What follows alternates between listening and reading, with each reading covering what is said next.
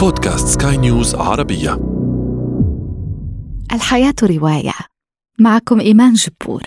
طابت أوقاتكم. أغمضوا أعينكم وتخيلوا أجواء الصيف. متابعة طيبة.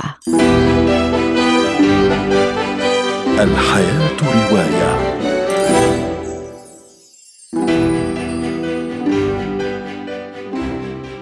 صيف يزول هو صديق يفارق. يقول الأديب الفرنسي فيكتور يوغو عناوين أدبية تسمت بالصيف ودارت فصول أحداثها في فصل الشمس والشاطئ وزرقة السماء.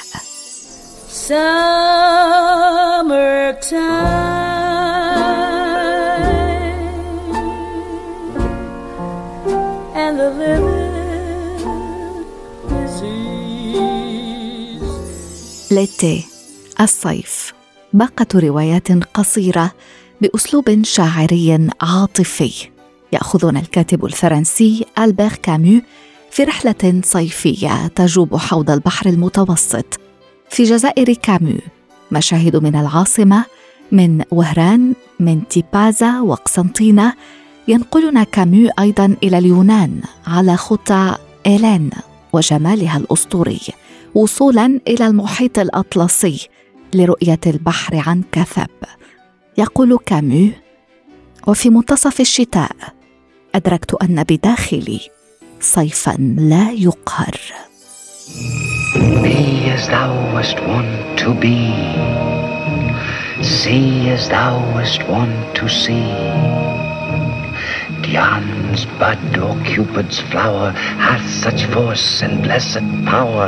My Titania, my sweet queen. مسرحية شكسبير المجنونة حلم منتصف ليلة الصيف. كوميديا غريبة الأطوار خمسة فصول تختلط فيها ثلاثة عوالم.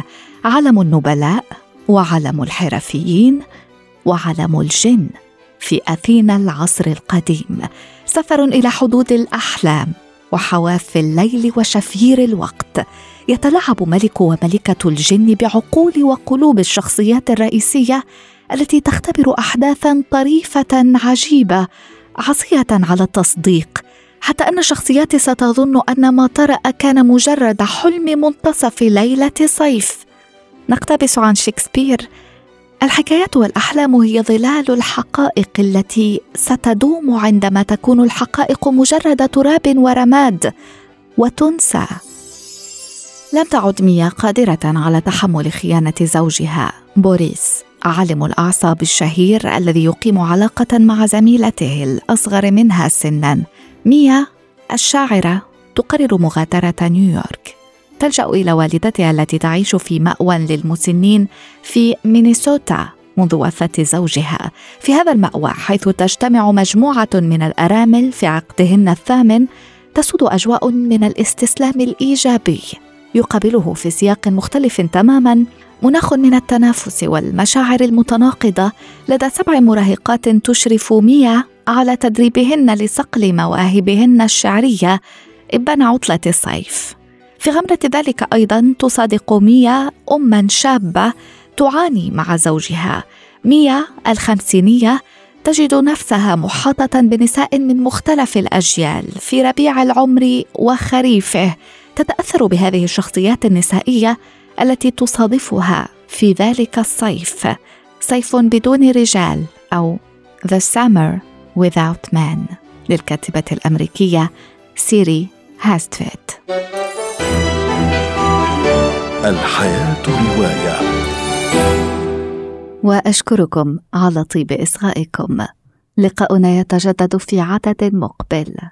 دمتم بخير.